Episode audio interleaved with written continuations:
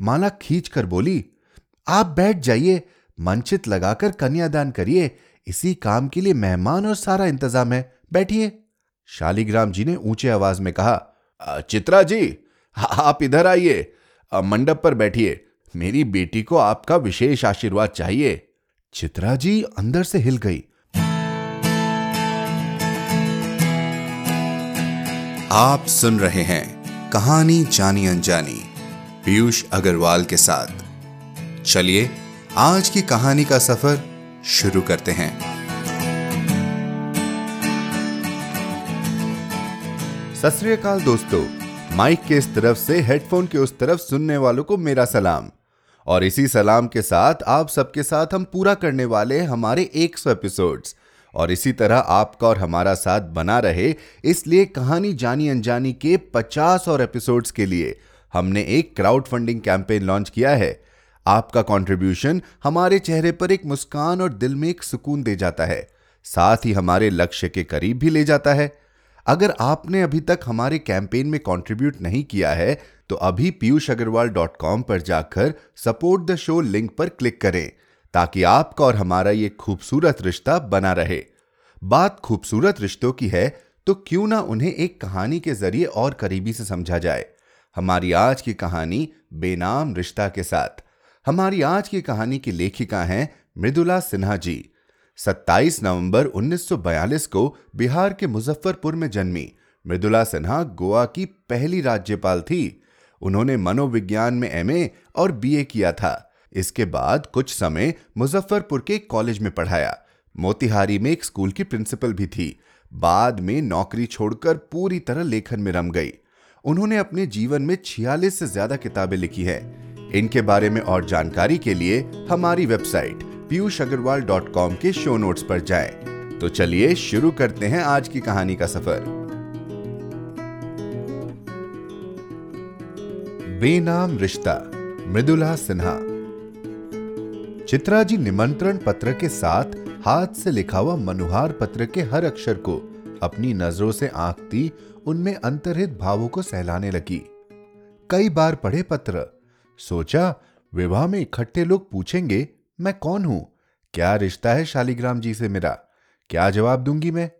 क्या जवाब देंगे शालिग्राम जी? दोनों के बीच बने संबंध को मैंने कभी मानस पर उतारा भी नहीं। नाम देना तो दूर की बात थी। बार बार फटकारने के बाद भी वह अनजान, अबोल और बेनाम रिश्ता चित्रा जी को जाना पहचाना और बेहद आत्मीय लगने लगा था। कभी उसके बड़े भोलेपन से भयभीत अवश्य हो जाती थी और तब उस रिश्ते के नामकरण के लिए मानो अपने शब्द भंडार में इकट्ठे हज़ारों शब्दों को खंगाल जाती। नहीं मिला था नाम और जब नाम ही नहीं मिला तो पुकारे कैसे? इसलिए सच तो यही था कि उन्होंने कभी उस रिश्ते को आवाज़ नहीं दी। रिश्ते के जन्म और अपनी ज़िंदगी के रुक जाने के समय पर भी नहीं। ज़िंदगी के पुनः चालित होकर उसके भागदौड़ में भी नहीं। शालिग्राम जी को कभी स्मरण नहीं किया। शालिग्राम जी ने ही बेनाम रिश्ते को याद रखने की पहल की थी। बहुत सोच विचार करने के बाद चित्रा जी ने भोपाल जाना तय कर लिया। बहुत दूर जाना था। बस और फिर ट्रेन की यात्रा। वह भी गर्मी में। शालिग्राम जी ने दुर्भाष पर ही विश्वास दिलाया था। आपको कोई दिक्कत नहीं होगी। मेहमानों को ठहराने की व्यवस्था करते समय भी हमने मौसम का ध्यान रखा है। मैं समझता हूँ हमारे मेहमानों को कोई कष्ट नहीं होगा और आप तो खास मेहमान हैं। चित्रा जी कुछ नहीं बोली। उन्होंने जब जाने का निश्चय ही कर लिया था तो कष्ट और आराम का क्या? शिमला बस स्टैंड पर वॉल्वो बस में बैठ गई थी। मोबाइल की घंटी बजी, शालीग्राम जी का फ़ोन था। उन्होंने कहा आपकी बस के दिल्ली बस अड्डे पर रुकते ही हमारा एक आदमी मिलेगा। उसका नाम राकेश है। उसके पास आपकी रेल टिकट होगी। चित्रा जी ने कुछ नहीं कहा। इतना भी नहीं कि मैंने टिकट ले रखी है। और वैसा ही हुआ। उनकी बस के रुकते ही एक व्यक्ति अंदर घुसा। उसकी खोजी नज़र ने चित्रा जी को पहचान लिया। उनकी अटैची नीचे उतार कर बोला, आपके पास यदि कोई टिकट हो तो मुझे दे दीजिए। मैं उसे कैंसिल करवा दूँगा। एसी द्वितीय श्रेणी में यह टिकट रख लीजिए। ट्रेन शाम को निजामुद्दीन स्टेशन से जाती है। मैं आपको लेने आ जाऊँगा। मैं भी आपके साथ चल रहा हूँ। चित्रा जी ने उस व्यक्ति को स्लीपर क्लास की टिकट निकालकर दे दी। वे थ्री व्हीलर में बैठकर गोल मार्केट स्थित अपनी एक सहेली के क्वार्टर में चली गई। शाम को सब कुछ वैसा ही घटा जैसा राकेश ने बताया था। सुबह सुबह गाड़ी के भोपाल जंक्शन पर रुकते ही एक नौजवान उनकी सीट तक आ गया। उनके पैर छूकर बोला "अ, मैं दीपक हूँ। मेरे पिता का नाम शालीग्राम कश्यप है। चित्रा जी ने खुश रहने का आशीष दिया और उसके पीछे चल पड़ी। गाड़ी आगे बढ़ रही थी। रोड पर भीड़ के कारण कभी कभी उसका हॉर्न बजता। अंदर पूरी शांति बनी रही। कोई कुछ नहीं बोला। चित्रा जी उस नौजवान से बात करना चाहती थी पर शुरुआत कैसे करे? उस घर की चौहद्दी आबादी संस्कार और स्थितियाँ कुछ भी तो नहीं जानती थी।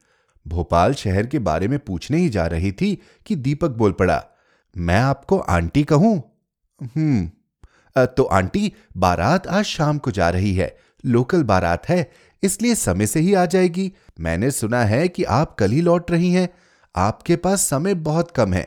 पिताजी ने कहा है कि आप भोपाल शहर पहली बार आ रही हैं, इसलिए भोपाल भी तो देखना चाहेंगी, बड़ा सुंदर शहर है हमारा, आप जल्दी से तैयार हो जाएँ आपको मेरा मौसेरा भाई घुमाने ले जाएगा। ठीक है, इतना ही बोल पाई चित्रा जी।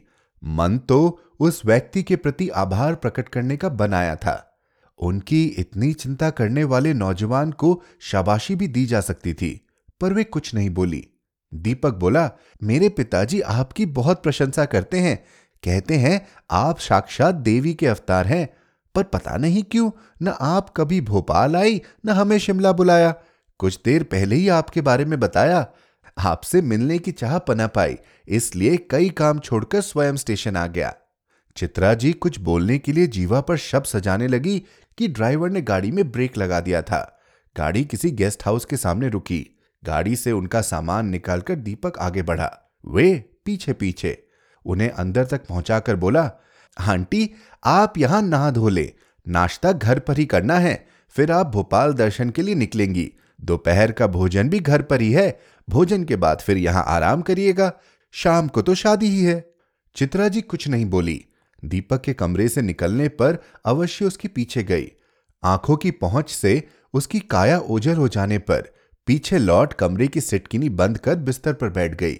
सोचने लगी, दीपक कितना लायक लड़का है। उन्नीस बीस वर्ष का होगा। इतना जिम्मेदार और पितृभक्त। समाज नाहक परेशान है कि युवा पीढ़ी बिगड़ गई। मेरे साथ थोड़ी देर गुजार कर इस युवा ने मेरे मन में जगह बना ली। पर श्रेय तो इसके पिता को ही जाता है, शालीग्राम जी को। उनका ध्यान आते ही चित्रा जी उठ बैठी। अपना ध्यान बटाने के लिए तैयार होने लगी। चित्रा जी के नहा धोकर तैयार होते ही नरेश आ गया था। उन्हें नाश्ते के लिए ले जाते हुए पूछा, आप दीपक की बुआ जी हैं? उसकी दो बुआओं से मिल चुका हूँ। आपसे पहली बार मिला। दीपक का मैं मित्र हूँ। शालीग्राम जी शीघ्रता में गेट पर पहुँचे। उन्होंने चित्रा जी का अभिवादन किया। नरेश ने कहा "अ, घुमा लाया आंटी को भोपाल। इन्हें तीनों ताल अच्छे लगे। नरेश इतना नहीं कहता तो शायद चित्रा जी सामने खड़े व्यक्ति को पहचान भी नहीं पाती। कुछ दरक गया था चित्रा जी के अंदर। उन्होंने अपने को संभाला। हाथ जोड़कर उनके अभिवादन का उत्तर देते हुए चेहरे पर भी मुस्कान थी। नाश्ते का इंतज़ाम फ्लैट के बाहर वाले हिस्से में ही किया गया था। कुछ लोग नाश्ता समाप्त कर चुके थे, कुछ का जारी था, कुछ आने वाले थे। शालीग्राम जी को, चित्रा जी को लेकर नाश्ते के स्थान पर पहुँचने में दो मिनट भी नहीं लगे होंगे, पर वहाँ उपस्थित नाश्ता कर रहे मेहमानों के प्लेट में पड़े स्वादिष्ट व्यंजनों से, मानो एक विशेष व्यंजन आ टपका "अब ये कौन है? प्रश्न पसरा। इन्हें तो पहले कभी नहीं देखा। स्वाद लेने लगे लोग। आपस में प्रश्नों का आदान प्रदान हो रहा था। उत्तर किसी के पास था नहीं। शालीग्राम जी की पत्नी माला भी आ गई। रिश्तेदारों से नाश्ते का स्वाद पूछती, कुछ और लेने का आग्रह करती, आगे बढ़ रही थी। किसी ने पूछ ही लिया "अब वे कौन है? कोटा की साड़ी में वे सुंदर सी महिला? माला ने इधर उधर आँखें दौड़ाई। दूसरी ने स्वर दाप कर ही कहा, अरे, वही जो शालीग्राम जी के साथ है। उन्हें शालीग्राम जी ने स्वयं अपने हाथों से प्लेट लगा कर दी है। देखिए। ठीक ही तो कहा था सबने। माला ने भी यही देखा। चाय का प्याला लिए खड़े थे शालीग्राम जी। सौम्य आकृति। लगभग उसकी ही हम उम्र। बड़े सलीके से नाश्ता कर रही। कौन है ये महिला? शालीग्राम जी ने तो कभी इसका ज़िक्र नहीं किया। आमंत्रण भेजने वाली सूची भी माला ने पढ़ी थी। किसी अनजान महिला का नाम नहीं था। फिर कौन है ये? प्रश्न तो अनेक थे, पर वह अवसर नहीं था पति से प्रश्न पूछने का। जबकि अधिकांश मेहमानों के बीच यही प्रश्न बॉल की भांति दिन भर उछलता, उसकी पाली में भी आता रहा। रीति रिवाज और रश्म अदायगी में सब एक दूसरे से पूछते रहे।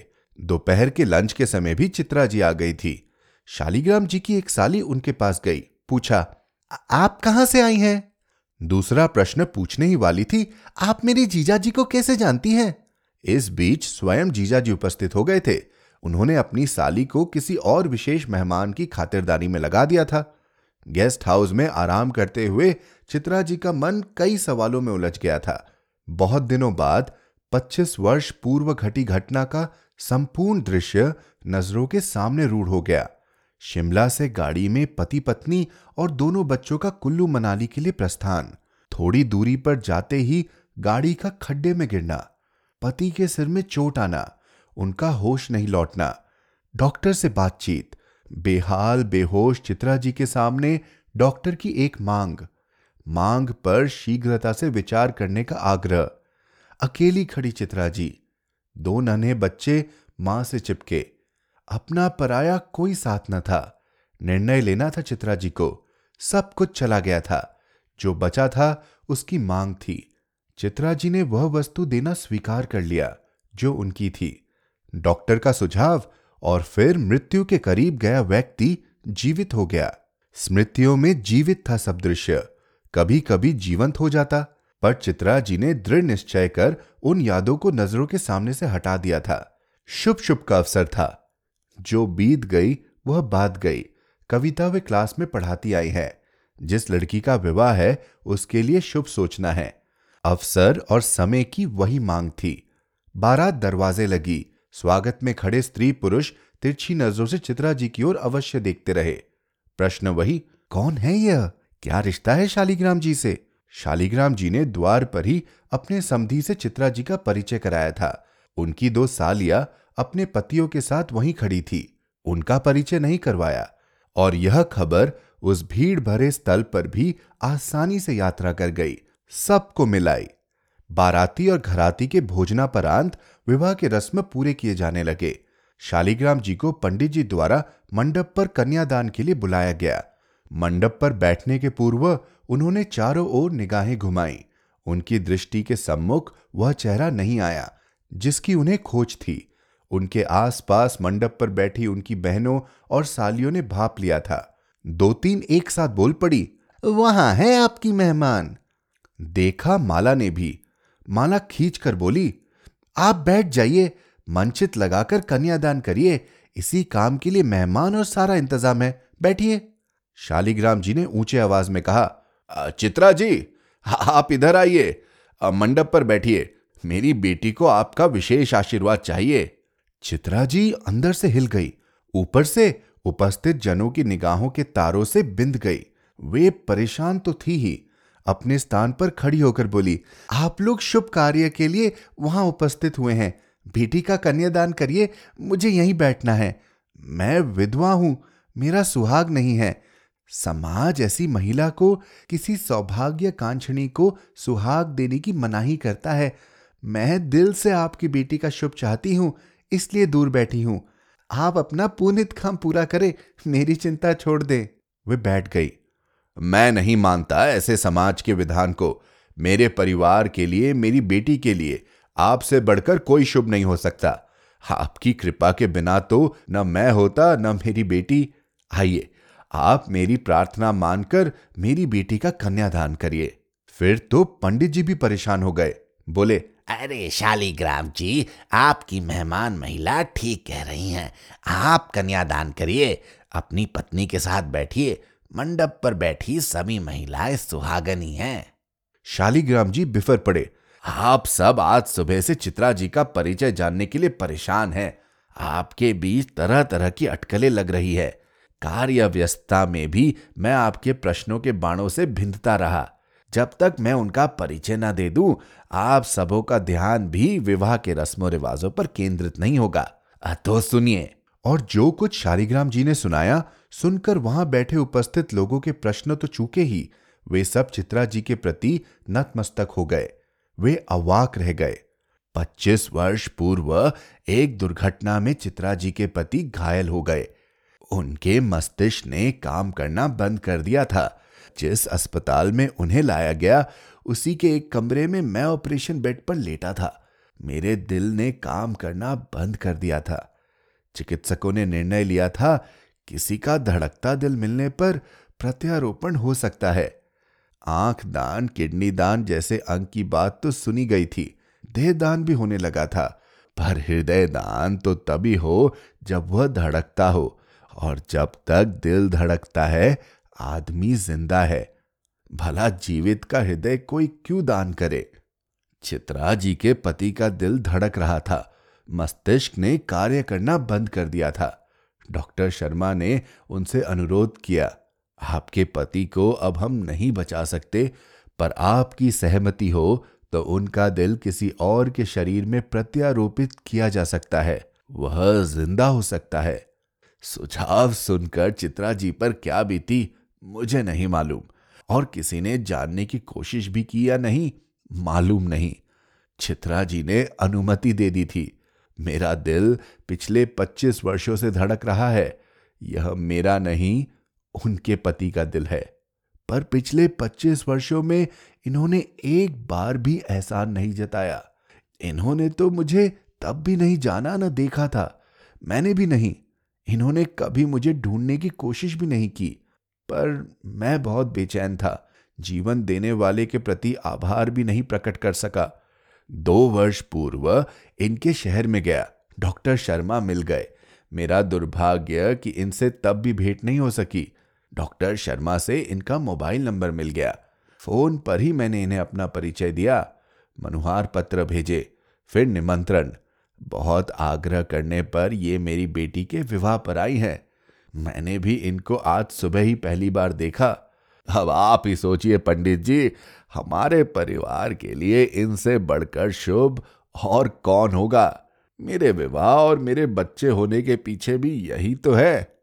मैं हूँ, तभी तो सब है। कन्यादान के रस्म के समय तो सबकी आँखें भरती हैं। शालीग्राम जी ने तो कन्यादान के पूर्व ही उपस्थित सभी आँखों में पानी भर दिया। माला मंडप पर से उठी। सीधे चित्रा जी के पास पहुँची, पैर छूकर आशीष लिए और हाथ पकड़कर मंडप पर ले आई। महिलाओं के झुंड ने आँसू पोछकर गाना प्रारंभ किया। अशुभ हो, शुभ, आज मंगल का दिन है, शुभ हो, शुभ, आज मंगल का दिन है, शुभ बोलू अम्मा, शुभ बोलू पापा, शुभ नगरी के लोग सब शुभ हो, शुभ। रिश्ते को नामकरण की आवश्यकता नहीं पड़ी। अनेक रिश्तों से भरा था प्रांगण, पर सबसे ऊँचा हो गया था शालीग्राम जी और चित्रा जी का रिश्ता। बेनाम था तो क्या?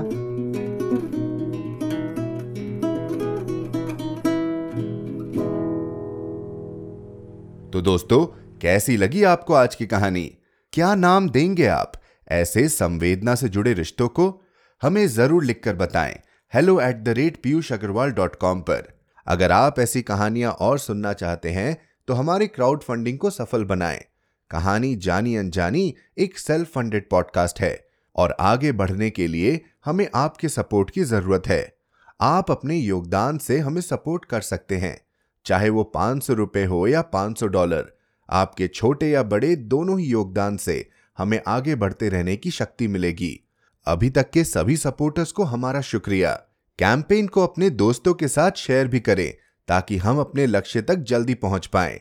सपोर्ट कैसे करना है, इसकी जानकारी के लिए पीयूष अग्रवाल डॉट कॉम पर सपोर्ट द शो लिंक पर क्लिक करें। आप जिस भी ऐप पर यह पॉडकास्ट सुन रहे हैं, हमें सब्सक्राइब या फॉलो करना ना भूलें। हर शुक्रवार आप तक नई कहानियाँ लाने का श्रेय मैं अपनी टीम को देना चाहूँगा। आज के एपिसोड की प्रोड्यूसर हैं देवांशी बत्रा। आप सुन रहे थे कहानी जानी अनजानी पीयूष अग्रवाल के साथ, जो कि इंडी पॉडकास्टर की एक पेशकश है। तो हम आपसे मिलते रहेंगे हर शुक्रवार। तब तक के लिए अपना ध्यान रखिए, स्वस्थ रहिए और मुस्कुराते रहिए।